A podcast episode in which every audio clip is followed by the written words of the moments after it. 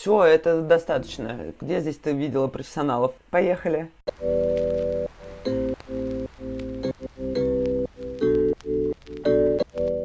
Всем привет! С вами подкаст «Хотите поговорить об этом?» э, Мы разбираемся в мифах и стереотипах о психологической помощи.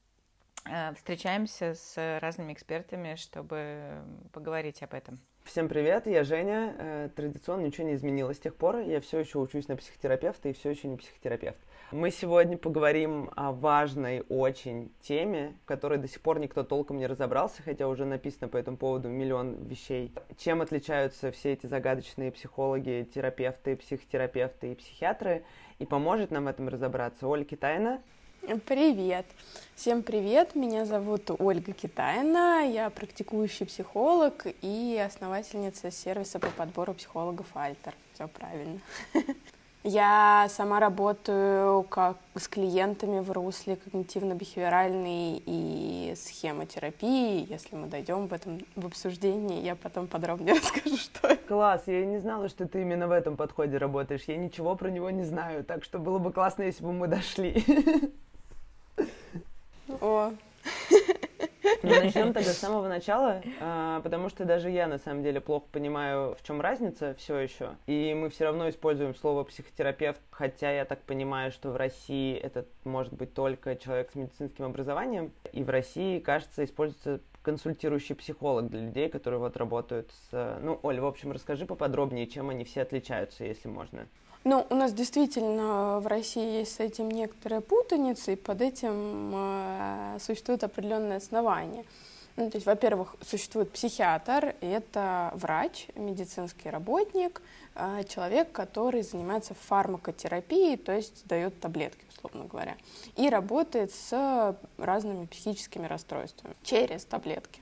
Есть э, психолог, это любой человек с психологическим образованием высшим. В принципе, дальше есть две дороги, то есть есть психологи, ученые, они тоже психологи, которые занимаются научными исследованиями. Есть люди, которые решили, что они хотят заниматься практикой, помогать людям, и это практикующие психологи.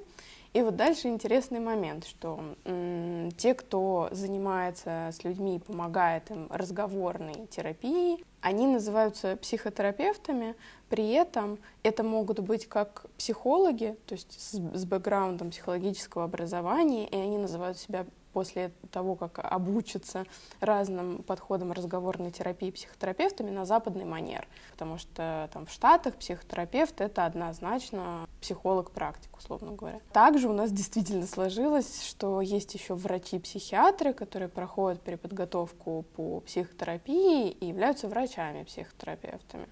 И поэтому, по сути, в России действительно есть психотерапевты с медицинским бэкграундом и с психологическим. Одни идут по модели а, западной, стараются ее перенять в самоназвании, а другие как бы больше по российской. Но при этом у нас нет законодательства психологической помощи, поэтому но есть некоторые э, документы касательно медицинской помощи, поэтому есть такое, что говорят, что психотерапевт в России это должен быть только медицинский работник, но на самом деле это просто связано с тем, что ча- часть сферы регулируется, а часть просто никак не регулируется, и вот такая вот путаница происходит. Класс, стало чуть-чуть понятнее. А слушай, я правильно понимаю, что врач-психотерапевт, он все равно, ну, психиатр, он обучен на психиатра, получается, вот если по русской, э, по российской модели на это смотреть? Да, да. Ага, стало понятнее. Угу. А у меня еще возник вопрос. То есть э, психотерапевт, который, ну да, он имеет базовое медицинское образование, но при этом он еще и обладает, э, э, он обучен э, методом разговорной терапии, правильно я поняла, да? Да, но при этом чаще всего врачи, психотерапевты обучают, уже ну, называют психотерапевтами, это легитимно, когда проходят достаточно небольшую переподготовку по разговорной психотерапии в сравнении с психологами, психотерапевтами, которые обучаются. Ну, то есть там, например, психологи, психотерапевты, это там несколько лет, как минимум, а, образования, а у врачей, психотерапевтов, если они не, не пришли к психологам, тоже учиться такое бывает, то это там полугодовая программа. А в основном помогают они каким методом? В основном когнитивно-бихеверальное или психодинамические. Ну, то есть разговорным. Да, да, да, разговорным, а, при этом в русле либо mm-hmm. когнитивно-бихеверальной чаще всего, либо психодинамической. Вот именно врачи, психотерапевты. Но, но иногда они приходят обучаться к, вместе с психологами, то есть, например, когда я училась и на а, когнитивно-бихеверальной, на схемотерапии, у меня там половина потока это были врачи. Ага, интересно. Ну и то есть мы в, в большинстве случаев в целом от врача-психотерапевта можем ожидать того, что он тоже заточен на э, помощь, связанную с лекарствами, раз у него есть психиатрический бэкграунд. Или это не обязательно? А, не обязательно, вот тут уже индивидуально. В, в целом есть такое понимание, здесь нету какого-то, может быть, консенсуса, разные коллеги думают по-разному, но существует такая версия, что не очень здорово, когда один человек лечит и фармакотерапией, и разговорной терапией. И это связано с тем, что немножко разное видение клиента в психиатрии mm и в психотерапии. То есть в психиатрии такой очень объективирующий подход. Ага. Да, есть э, симптом, есть лекарство, ну, условно говоря. А психотерапия более все-таки такая тонкая, эмпатичная история, глубокая. Э, и поэтому считается, что это немножко не сочетается с друг другом. Но я знаю, что есть коллеги, которые сочетают все-таки. Тут как бы нет однозначного мнения. Слушай, супер, спасибо, что объяснила, потому что нам говорили, на самом деле, во время обучения о том, что это классно было бы, если бы это были два разных человека, но не очень объяснили, угу. почему. Теперь стало чуть понятнее. Окей, а по поводу, давай поговорим по поводу того, как долго про- происходит работа обычно с э, специалистами разных. Ну, то есть, как они нас собираются лечить? Я поняла, что психиатр будет лечить скорее таблетками, я понимаю, как примерно происходит этот процесс, потому что был опыт. Как, э, ну, во-первых, как попасть вообще к психотерапевту, врачу? Это обычно какое-то все-таки направление? И как вообще долго происходит терапия? Можешь немножечко об этом рассказать? Ну, ты имеешь в виду вот именно сейчас узко врач-психотерапевт или психолог-психотерапевт тоже? Да, да. Я просто не сталкивалась с врачами-психотерапевтами, я не очень понимаю, как, как к ним попадают. А, попадают ли к ним с улицы вообще люди, которые просто ищут э, помощи, или это обычно все-таки какое-то направление более-менее там в рамках э, лечения, угу. я не знаю, не, как, чего угу, угодно. Я поняла. Слушай, ну попадают и с улицы, и по направлениям, то есть все-таки достаточно часто они работают в клиниках, например, в какой-нибудь, это не реклама, ну не знаю, сеть медицинских клиник Медси, ага. да, всем известная, там самая крупная в России. Там, насколько я знаю, психотерапевты, которые ведут прием, это там врачи-психотерапевты психотерапевты. А, то есть часто вот они существуют и присутствуют в разных медицинских учреждениях, я просто к этому. И туда могут попасть, как, например, по назначению какого-то другого врача, если он чувствует, что человеку необходима психотерапия. Или, ну вот там, я не знаю, посмотреть в листе специалистов и записаться как как к терапевту, окулисту и кому угодно. Вот. Иногда я уверена, что клиенты просто ищут психотерапевта точно так же. Mm-hmm. Им, например, кто-то из друзей, знакомых советует.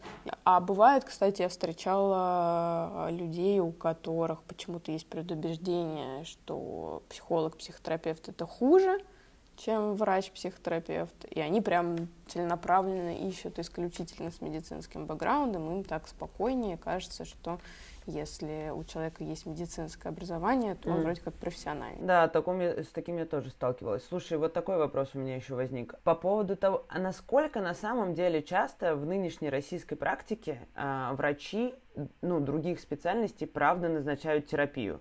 Ну, или там отправляют к психиатру. Это нормальная практика, или мы все еще живем в системе, где ну, сложно другие врачи понимают, что это там связано скорее с какими-то психологическими проблемами, чем э, начинают лечить симптомы. Ну вот там касаемо кожных заболеваний, например, или что-нибудь в этом роде. Слушай, ну у меня нету каких-то прям точных данных, боюсь, это еще пока никто так нормально не исследовал, поэтому могу вот какой-то из личного опыта что-то говорить, как мне кажется.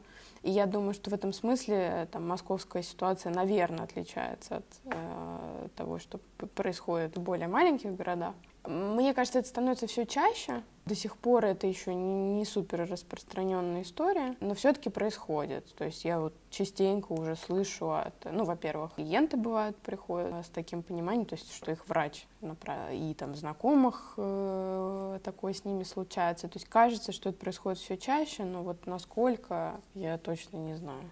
Ну, у меня даже по ДМС однажды э, предложили, что давайте вот мы попробуем полечиться, а потом вот у вас по ДМС есть э, входит один прием психотерапевта. Вот. Супер. Я когда попыталась по ДМС записаться к психиатру, э, у девушки, которая меня записывала, кажется, случился сердечный приступ. Как будто бы я сказала что-то ужасное, честно mm-hmm. говоря. Поэтому я просто нашла психиатра по рекомендации. Но я просто знаю, что в мою страховку я так подозреваю, что это на самом деле стандартная ситуация. Входит психиатр и психотерапевт только по направлению. Mm-hmm. То есть просто потому, что я три дня не сплю, я не могу пойти и записаться к психиатру психиатру. Mm-hmm. Ну и в целом понятно, что на самом деле, если бы у меня не было такого опыта с терапией, с обучением, я бы, мне бы и не пришло в голову записываться к психиатру, просто потому что я три дня плохо засыпаю. Mm-hmm. Да, большие знания, знаете ли, большие печали. Вот, давай перейдем, давайте перейдем к животрепещущей теме, на самом деле, как их выбирать, потому что я же правильно понимаю, мы об этом говорили в предыдущем выпуске, что у нас нет никакой общей сертификации и законодательства, поэтому как бы пользоваться такими способами довольно тяжело. Как может помочь в выборе что-то угу. помимо сейчас альтера, потому что об этом мы тоже поговорим, просто как происходит обучение и что вообще спрашивать, угу. какие дипломы спрашивать, что делать с этим? А, ну, действительно, в России не существует никакого стандарта принятого законодательства вокруг а, психологии, то есть психологической помощи. Если речь идет о врачах, психотерапевтах, у них тоже есть лицензия. Не стоит забывать, что там немножко разные требования в, в, внутри к психотерапии между врачами, психотерапевтами и психологами, психотерапевтами. Но, наверное, я буду говорить про все-таки психологов, психотерапевтов, потому что там совсем не, не, не на что официально опираться. Но первый момент это, конечно, образование. То есть хорошо бы спросить у специалиста, где, где вы учились, вам показали там, эти дипломы. Это, в принципе, абсолютно нормально, ничего плохого в этом нет, ничего ужасного вы не спросите, если попросите показать какие-то хотя бы сканы документов. Если вот на этом моменте психолог э, начинает говорить, там, не покажу, то это очень плохой знак, потому что, в принципе, все звоночек, да, вот, ну, то есть, в принципе, все специалисты прекрасно понимают, какая ситуация, понимают, что человек себя чувствует в небезопасности и с удовольствием хороший специалист все даст. Но тут тоже важно, то есть диплом это вам дадут, но я что-то последнее время в силу своей деятельности была вынуждена много смотреть разных сайтов психологов, да, и как там устроено, и стала часто наталкиваться на то, что человек пишет про свое образование и даже выкладывает дипломы, но как, когда ты смотришь вглубь, то есть начинаешь смотреть, что же там отсканировано, то это выясняется, что это просто там, не знаю, 10 сертификатов, а каждый из них там 5-10 часов. То есть это не какое-то системное образование, это все какие-то очень краткосрочные мастер-классы. Вот тут такой универсальный совет дать достаточно сложно. То есть, наверное, смотрите на то, что это какая-то большая программа хотя бы, то есть там 500 часов. Э, ну, это такой золотой стандарт, но в русле некоторых подходов не существует таких больших программ, ну, поэтому хотя бы от 100. Второй момент, э, и это нужно расспросить в рамках какого подхода, специалист работает, имеет ли этот подход доказанную эффективность. При этом тут не обязательно, что имеет, главное, как об этом специалист говорит. То есть, если начинают слать в пень, то это тоже плохой признак. А если психолог спокойно, например, объясняет, что да, вот там, я практикую в рамках вот этого подхода, и он имеет доказанную эффективность, а также иногда использую техники, которые не имеют доказанную эффективность. И, например, я вас буду об этом предупреждать, э, чтобы получить с вас согласие. Третий момент, что терапевт должен пройти личную терапию и проходить постоянную супервизию. Личную терапию это важно для того, чтобы не переносить своих возможных тараканов в кабинет э, и в работу с клиентом. Супервизия — это когда специалист с более там, старшим и опытным коллегой обсуждает кейсы э, клиентские, для того, чтобы понять, где там э, что-то идет не так, как улучшить свою работу. Ну, то есть это такой мониторинг, потому что все-таки достаточно сложно, когда специалист работает один на один постоянно, никто не смотрит за твоей работой, и очень легко потерять берега на самом деле. Поэтому супервизия — это важная очень история. И вообще хорошим тоном будет, это, к сожалению, до сих пор у нас в России не очень распространено, но я всячески пытаюсь этот процесс драйвить, чтобы специалист давал клиенту на подпись, ну или хотя бы в устном формате все пункты проходил информированного согласия. То есть это документ, в котором расписаны все условия работы опять же, образование, метод, э, свой бэкграунд, как мы работаем, правила конфиденциальности, там, этические правила, вот это вот все по пунктам. К сожалению, в письменном виде вообще очень мало пока кто дает, ну, хотя бы в устном, что вот с вами сели там на, на первом на первой встрече про прошлись по условиям работы. Это тоже такая важная история, хороший очень знак. Что еще? Наверное, плохой признак, если, соответственно, не отвечает. Плохой признак, если дает советы. Э, советы такая универсальная штука, которая мало кому подходит. То есть могут быть какие-то общие рекомендации, что поделать, чтобы лучше разобраться в ситуации. Ну, там, например, почитайте вот такую книгу. Это, ну, не совет, э, рекомендация. А именно вот поступите в этой ситуации вот так, вот, вот, вот это плохо. Оль, по поводу доказанной эффективности у меня а, остался вопрос такой, повис. Насколько я понимаю, э, сейчас э, даже достаточно распространенные э, психотерапевтические методы не, всег не всегда имеют доказанную эффективность. Да, это правда. Ну, вообще, в принципе, методов там есть куча, ну, разные подсчеты, вот вплоть до 600, ну, то есть это прям сотнями вообще измеримая вещь. Каждый постоянно пытается, ну, там появляются люди, которые, а я разработал свой метод, и начинается, ну, в этом большая путаница, на самом деле, специалистов, которые могут вот так вот сесть и даже хорошо объяснить разницу между даже э, всеми основными их минимум. есть такая тенденция, что люди просто выбирают, даже специалисты, метод по по критериям, ну, я шучу, ближе к дому, ну, то есть условно, что там они сходили к психотерапевту в этом направлении, начинают потом, например, учиться в этом направлении или еще что-то, и не очень знают, что происходит у коллег, поэтому тем легче им рассказать, что появился еще какой-то новый метод.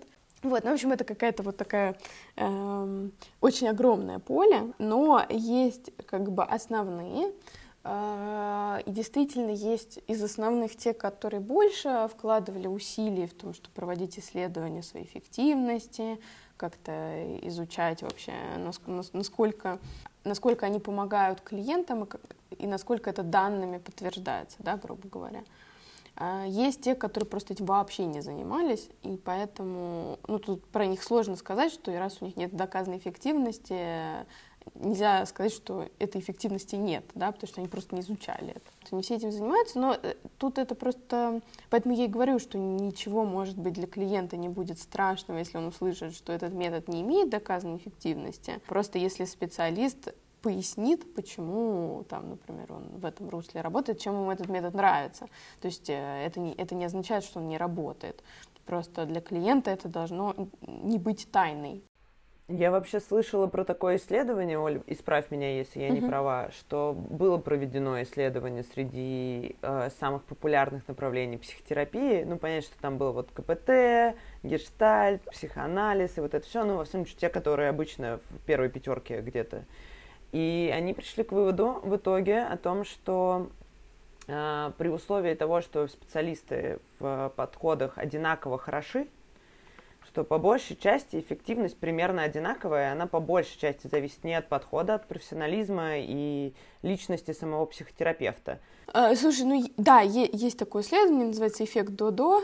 Угу. Вот теперь я знаю, как оно называется. Да, ну это из Алисы, там, когда все, все, все выиграли, все, ага. все, все правы. Ну, из Алисы страны чудес. Такое есть, понимаешь, с ним есть очень много сложностей на самом деле.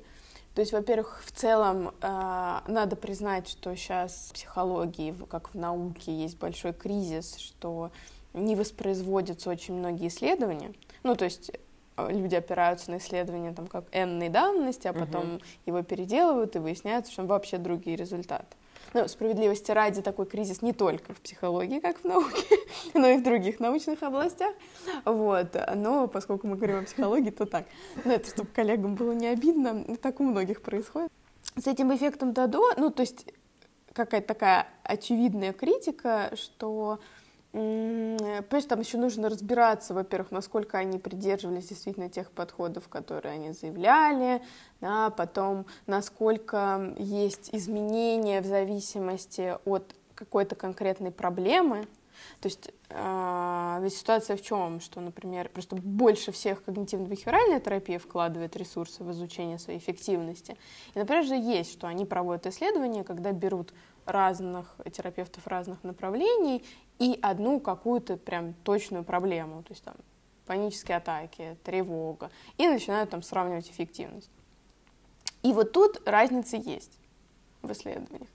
И, возможно, то есть действительно есть такая ситуация, что при каких-то, и так может оказаться, что при каких-то проблемах дает очень важный вклад метод, при каких-то проблемах не дает. Но я обычно так еще говорю, что когда мы говорим о том, что все очень сильно завязано на личности специалиста, это скорее плохая новость, чем хорошая, потому что ну, во-первых, в обучающих программах все-таки очень большой фокус на методологию. А, это странно, да, то есть если мы говорим о том, что в принципе методы не так важны, важнее э, там, другие компетенции специалиста, а почему тогда в обучении э, в это не так сильно вкладывается развитие?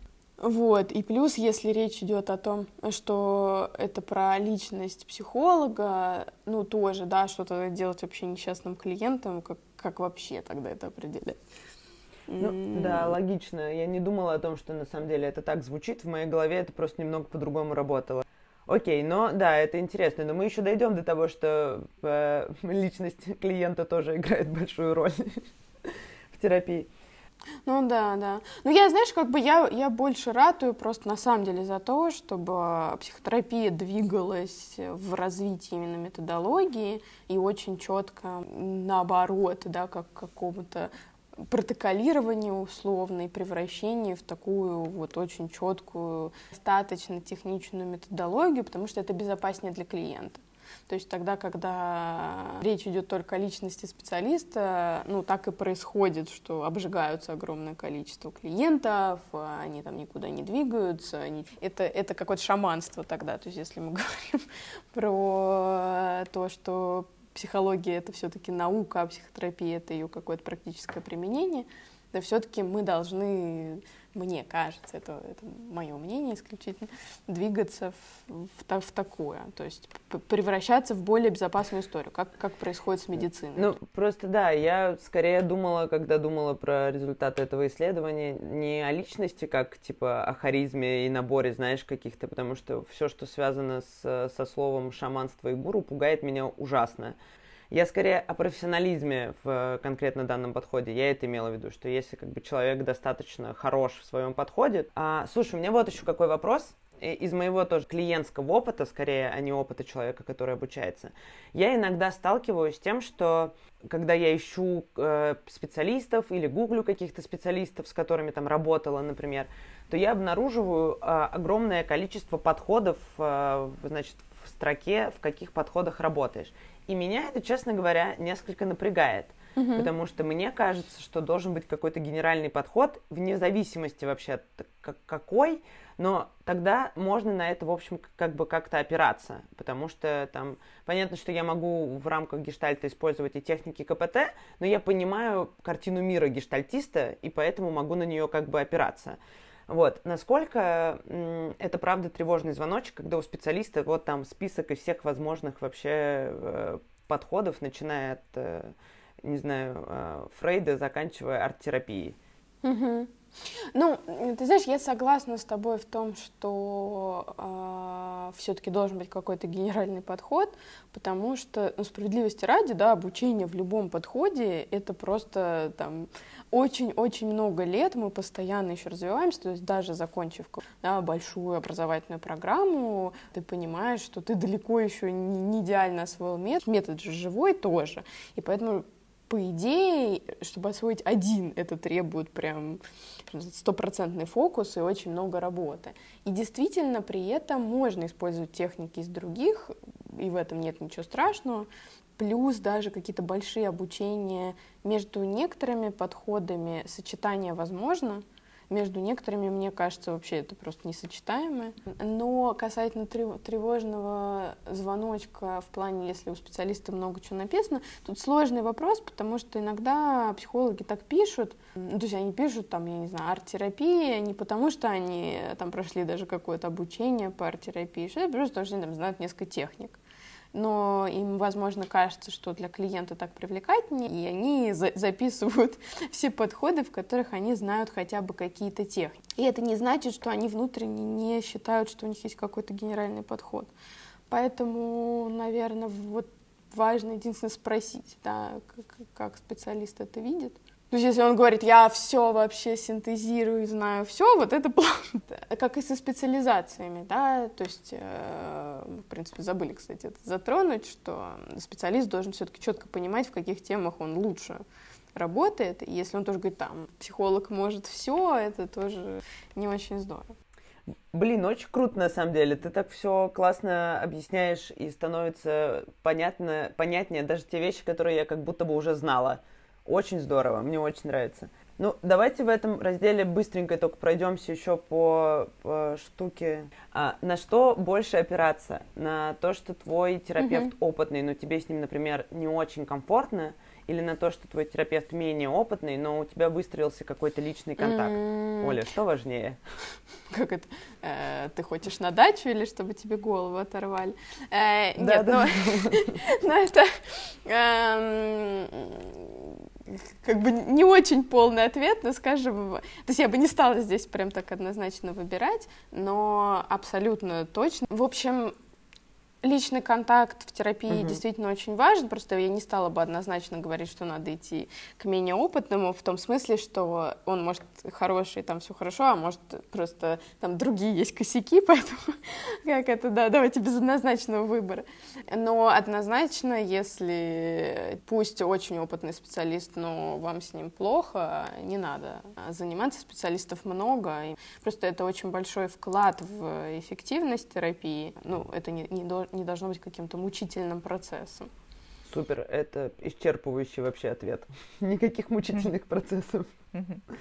Но тут еще вопрос такой, а, если нет однозначного мнения, что вот я пришел к новому э, терапевту, и вот я, ну, вроде как сомневаюсь, сколько времени должно пройти, чтобы я вот уже так угу поняла. У меня просто есть, есть личный кейс, но вот какое твое мнение, Оль? Ну, тут немножко зависит от целей терапии. Ну, то есть просто с какими-то проблематиками и целями работа, в принципе, может быть быстрее, с какими-то дольше. Но в целом, так, мне кажется, ну, до шести встреч уж точно определиться, потому что, ну, в среднем, там, есть некоторые данные, что где-то к шестой встрече клиенты получают хотя бы какой-то эффект. Но в любом случае я, честно говоря, сторонник того, чтобы, если есть какие-то сомнения, просто открыто говорить об этом специалисту и смотреть, как он на это реагирует. И, скорее всего, это прям поможет определить. То, то есть по, по реакции очень многое будет понятно.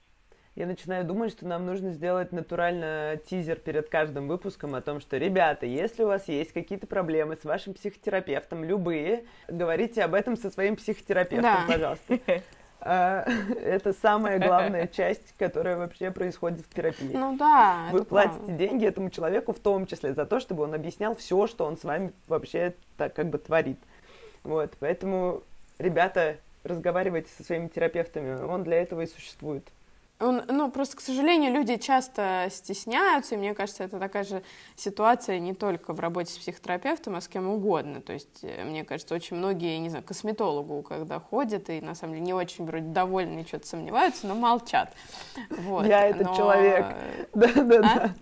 Молчишь? У меня таксист засыпает как бы за рулем. Я молчу, думаю, нельзя ему об этом говорить, ему уже будет неловко. Два года терапии вообще. Пока еще не решенная проблема. Вот, но с э, психологом это просто очень сильно явно, то что все речь идет про личный контакт, про коммуникацию, поэтому угу. э, тут прояснение еще более важно, чем даже с другими специалистами. Да, я как раз у меня был недавно опыт э, э, краткосрочной работы с э, терапевтом, с которым я рассталась, но э, совершенно с благодарностью, и мы пр прекрасно поработали, но просто я поняла, что ну, не, не мой человек, у меня нет контакта, и я открыто об этом говорила, а, еще на самом деле с первой встречи, что вот, ну, я сомневаюсь, мне пока непонятно ну, угу. я услышала от э, терапевта в итоге, на самом деле, большую благодарность за то, что я открыто об этом говорю, и что, ну, это многое проясняет в том, что происходит, и в целом для самого специалиста, который работает с человеком, я так понимаю, так гораздо проще и понятнее тоже. Она сказала, что вот у нее, она человек с большим опытом, она сказала, что я там одна из очень редких случаев, кто вот открыто говорит э, о таких вещах. В основном люди просто пропадают. Угу. Ну или пишут мне, например, ну как бы или кому-нибудь угу. другому. А, да, да. да. Вот, но вообще это же просто история про то, что всегда удобнее опираться, когда ситуация более-менее прозрачная, когда ты понимаешь, как бы, где чьи границы да. проходят, и, ну, как, как оно в реальности происходит. Сразу, в общем-то, довольно спокойно. Оля, теперь моя любимая часть, и это то, что ты внесла в этот план, и за что я тебе ужасно благодарна. А, ну, давайте, пожалуйста, поговорим немножечко про процесс терапии и про мой любимый пункт о том, что зависит от клиента и насколько терапия зависит от клиента, угу. потому что мне кажется, что об этом очень мало говорят и очень напрасно, потому что это очень большая часть работы. Ну, действительно, от клиента многое зависит, это, ну, наверное, здесь похожая история, ну, скажем так, люди часто, идя на психотерапию, расстраиваются, потому что у них были ожидания, что все, вот все будет делать психотерапевт, а они ну, будут сидеть в кресле и произойдет чудо. Но на самом деле даже, ведь даже когда мы ходим просто к врачу и лечимся от каких-то суперстандартных заболеваний, даже тогда от пациента многое зависит, потому что если он не будет придерживаться лечения, если он не будет пить таблетки, если он не будет делать то, что говорит э, врач в своих назначениях, то лечение пойдет боком. Ну, здесь психотерапия похожая ситуация, да, то есть если клиент ну, поначалу понятно, что тяжело раскрываться, это там некий процесс, но если в целом он там скорее берет вектор на то, чтобы скрывать от психотерапевта большую часть того, что происходит, сложно с этим работать. Или скрывать, или там обманывать, да. Соответственно, психотерапевт работает с вообще каким-то не тем материалом, вот и эффект не тот. То есть действительно со стороны психолога это большая его ответственность и работа создать условия такие, чтобы клиенту было комфортно. Второй момент, что насколько клиент клиент делает домашние задания, потому что они в психотерапии есть, и все-таки такая парадоксальная же история, что для клиента хочется очень много поменять всего в жизни, это обычно значительные вещи, при этом терапия идет, ну это там один час в неделю. И, конечно же, поэтому большая часть работы будет проходить вне кабинета от сессии до сессии. Вот, поэтому от того, насколько вот клиент делает домашние задания, насколько он рефлексирует, насколько он старается применять то, что, о чем говорили в кабинете, в жизни, будет зависеть эффективность терапии. И, ну, есть еще некоторые, да, личностные просто особенности. То есть, понятное дело, если у человека расстройство психически, то, скорее всего, работа будет более сложной и долгой. Ну, тут как бы ни, никто не виноват, да, это ну, просто так сложилось, но просто эффект будет другой более долгий, и это, конечно, вносит тоже свой вклад. Ну, или какие-то просто там, личностные особенности тоже.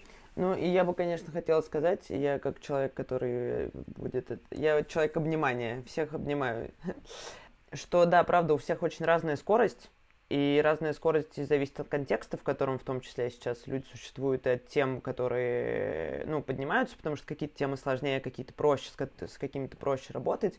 И я знаю, что особенно это бывает с девочками-отличницами, которые начинают переживать, что у кого-то вроде как терапия идет быстрее или там кто-то эффективнее, что в целом нужно, правда, стараться все-таки mm-hmm. оставаться в своем режиме и не перетрудиться, потому что перетрудиться на терапии легко, И это, ну, не самое приятное чувство, потому что вам все-таки надо еще работать, жить свою жизнь, находиться в глубокой терапии вообще-то, ну, не самое простое время обычно для человека, поэтому берегите себя, пожалуйста, все.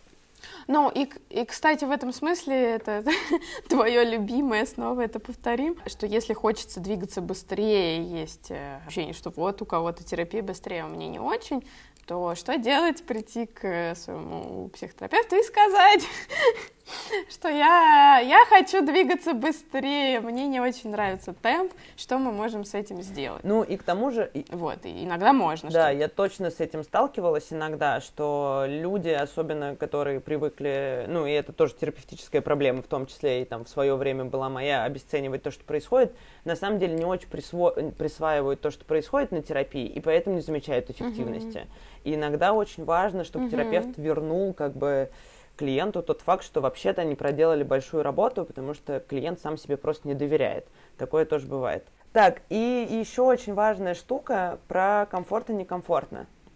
То есть я читала несколько uh-huh. написанных постов, обычно клиентами, а не специалистами, о том, что, ребят, если вам как бы некомфортно на терапии, или вы не чувствуете облегчения после каждого там сеанса, то нужно бежать. Я с этим категорически не согласна, потому что я знаю, что процесс терапии глубоких изменений будет сопровождаться тем, что будет хреново.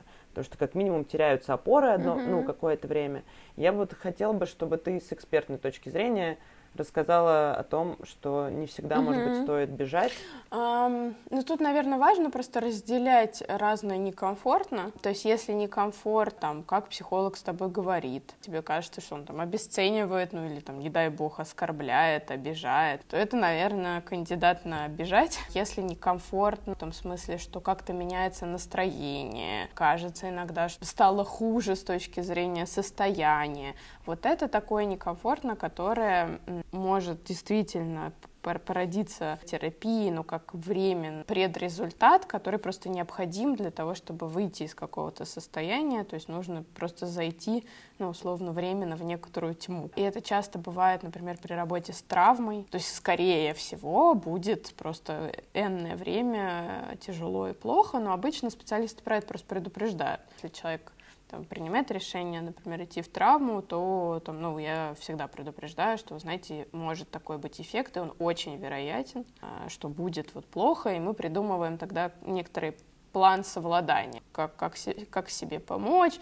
Вот, ну, то есть обычно специалисты в этом клиентов не бросают, а, предупреждают, вот, но такое может быть. Пару раз хотелось бежать с терапии и закончить, и это обычно, когда мы подходили к более-менее реально важным таким вещам, на которые я опираюсь в жизни, uh-huh. и поэтому как бы ну, просто страшно. Я, я знаю сейчас, что после длительной очень терапии я начала учиться и понимаю, что вот сейчас я в терапию не пойду, потому что у меня очень много важных дел, и я понимаю, что меня может немножечко размотать. И я вот чуть-чуть там как бы даю себе uh-huh. перерыв. Мне кажется, что если появляется острое желание сбежать с терапии, с терапевтом, с которым комфортно было работать всю дорогу, но вот вдруг оно появилось, то тоже что идти к терапевту с этим. И просто о том, чтобы экологично заканчивать терапию, а не сбегать все-таки с чем-то непрожитым, потому что это будет сказываться на, на жизни обычной, и это не классно. Вот, поэтому, да, ребята, нужно закрывать все истории, потому что, знаете, незакрытые расставания – дело такое, не прикольно. Вот, супер. Мне, мы, мне кажется, поговорили про все, про весь процесс, а теперь перейдем к тому, как их искать. А, и, Оля, давай сначала ты расскажешь нам про Альтер, потому что вот есть у нас такой классный инструмент их искать. А, расскажи, пожалуйста, и как ты его придумала, и как вообще все там устроено. Слушай, ну, идея у меня появилась, потому что когда я вот как раз училась на аналитической психологии, и мне было необходимо проходить личную терапию, я стала искать себе специалиста. При этом я же не хотела тоже там просто ходить на терапию, чтобы ничего.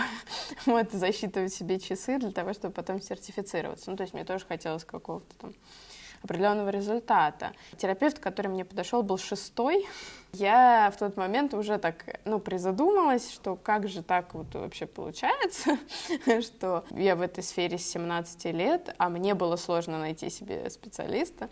Ну, то есть понятно, что у меня, наверное, просто еще и высокие требования. Ну, а, а что делают люди, которые вообще вне этой сферы, как они вообще кого-то себе ищут? Это же просто караул какой-то. И у меня уже, ну, тогда как-то подвисла эта мысль, а потом я просто, ну, одно время занималась психологическим центром, мне хотелось сделать эту историю тоже шире и больше помогать людям искать себе профессиональных специалистов, и вот как-то у меня это все оформилось, что поскольку в стране нету э, лицензирования, что нужно помогать клиентам, во-первых, отбирать. А я поняла, что дело не только в профессионализме, нужно придумать вот какую-то историю, как еще из этих профессионалов-то, в общем, выбрать именно того, который нужен тебе.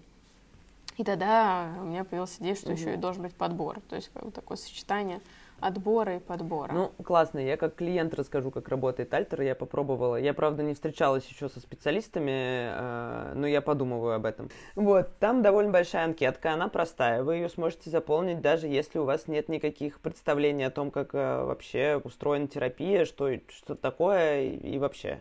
Где вы отвечаете в том числе на вопросы о том, какие темы вас волнуют. Вот, тратите на это, ну, кажется, минут пять. Она большая, угу. но тем не менее.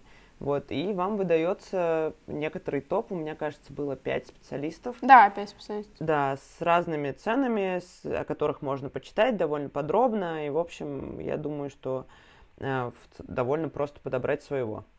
Вот, я так понимаю, что вы довольно внимательно проверяете специалистов, которые у вас... Э, да, но мы мы просто не только формально, то есть мы проверяем все те формальные критерии, о которых я говорила, вот, а, плюс мы, а, у нас проходят психологи тестирования и интервью, и, и в тесте, и в интервью мы просто проверяем ряд факторов, которые в исследованиях показывают, что это повышает эффективность работы терапевта, то есть, условно, они вот там с образованием хорошим и опытом и так далее, но плюс мы еще вот из них и, в принципе, у нас отбор проходит в районе 30% тех, которые к нам хотят прийти. Ого! Да, то есть мы так нормально отсеиваем. Э, да, вот. А подбор у нас строится на специализации, то есть, собственно, цель этой анкеты просто понять примерно, что вас волнует и с чем бы клиент хотел поработать. И дальше мы советуем специалистов, которых подходящий метод, как раз про то, что я говорила, который показывает большую эффективность для работы с этим случаем. А во вторую очередь э, это специализация. А по поводу друзей. Я бы вот хотела, во-первых, наверное, сказать, что если вам не подошел терапевт, вот именно по личному контакту, это совершенно не значит, что он не профессионален. Вот, ну, просто чтобы мы это обозначили. И рекомендации, насколько это хороший путь, так как иногда рекомендую э, там, специалистов своим друзьям, понимаю, что все-таки людям иногда очень важны чьи-то личные рекомендации, кого, кому они доверяют. Вот давайте поговорим про личные рекомендации, насколько это mm-hmm. работает.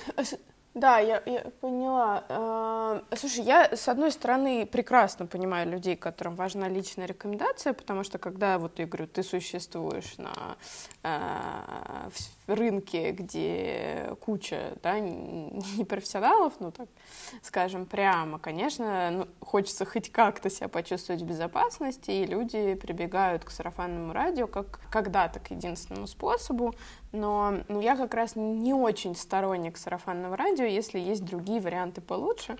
Потому что какие недостатки у сарафанного радио вижу я. То есть ведь когда клиент тебе, другой клиент, то есть друг тебе советует психолога, по факту неизвестно, что этот психолог работает с такими же темами, как у тебя, да, то есть то, что он подошел другу, вообще не значит, что он подойдет тебе. Второй момент, мы же не имеем представления о том, что когда друг нам советует, какие у него представления об эффективности психотерапии. Плюс, может быть, вообще ошибка выжившего, то есть ведь мы ходим к терапевту, мы можем быть супер довольны, у нас может быть э, какой-то эффект, но вполне возможно, что мы такой единственный клиент. И вот это вот все, то есть насколько да, друг вообще компетентен, насколько я понимаю, людям нужна хотя бы страховка от того, что их не обидят, вот. ну, грубо говоря. То есть это, когда мы спрашиваем у знакомых, скорее всего, это единственное, что вам могут гарантировать. Вот, и в этом, кстати, между прочим, у меня такие же практически критические нотки в отношении того, когда психолог советует своих коллег, Потому что если быть честными, то мы своих коллег в кабинете, как они работают, никогда не видим. Э, это скорее, когда психолог советует своего коллегу, на самом деле он советует того коллегу, с которым ему ну, да, просто да, приятно да, общаться. Понятно. Ну, в общем, да, здесь опять э, я буду говорить одно и то же, мне кажется. Я запишу просто свой голос, могу вообще не участвовать. В общем, не бойтесь в том числе, наверное, спрашивать mm-hmm. у друзей, если вам так сейчас комфортнее, но просто, пожалуйста, следите за тем, как вы чувствуете себя в терапии, что вам правда может, ну, типа, нам правда может не подойти терапевт, но это не значит, что терапия вообще не работает. И может не подойти метод, может не подойти там все что угодно, и, может быть, стоит просто поискать, воспользоваться mm-hmm. всеми возможными с, э, средствами, особенно если вы чувствуете, что вам правда нужна поддержка и как-то, ну, вы плохо справляетесь с тем, что сейчас происходит.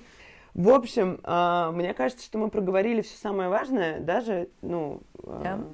Оля, ты супер, спасибо тебе большое, спасибо что ты большое. так все подробно и классно объяснила. А, вот. Люба, ты супер, как всегда. Спасибо. На самом деле за интересную беседу, Оля, э, огромное спасибо. Это было супер понятно, познавательно и просто. И вообще, мне кажется, я никогда не слышала, чтобы так просто и понятно говорили спасибо про такую сложную тему.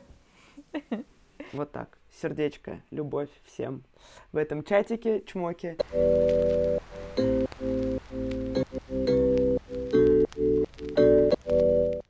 Спасибо, что послушали нас. Всем пока. Подписывайтесь на наш подкаст на iTunes и в тех сервисах, где вы слушаете подкасты на андроиде. Пожалуйста, оставляйте нам оценки, пишите комментарии, пишите свои комментарии нам в директ. Нам очень интересно, что вы думаете. И если есть желание рассказать нам свою личную историю про психотерапию, про то, как она вам помогла или не помогла, пишите тоже на почту или в директ. Все ссылки, пароли есть в описании подкаста. Спасибо за внимание.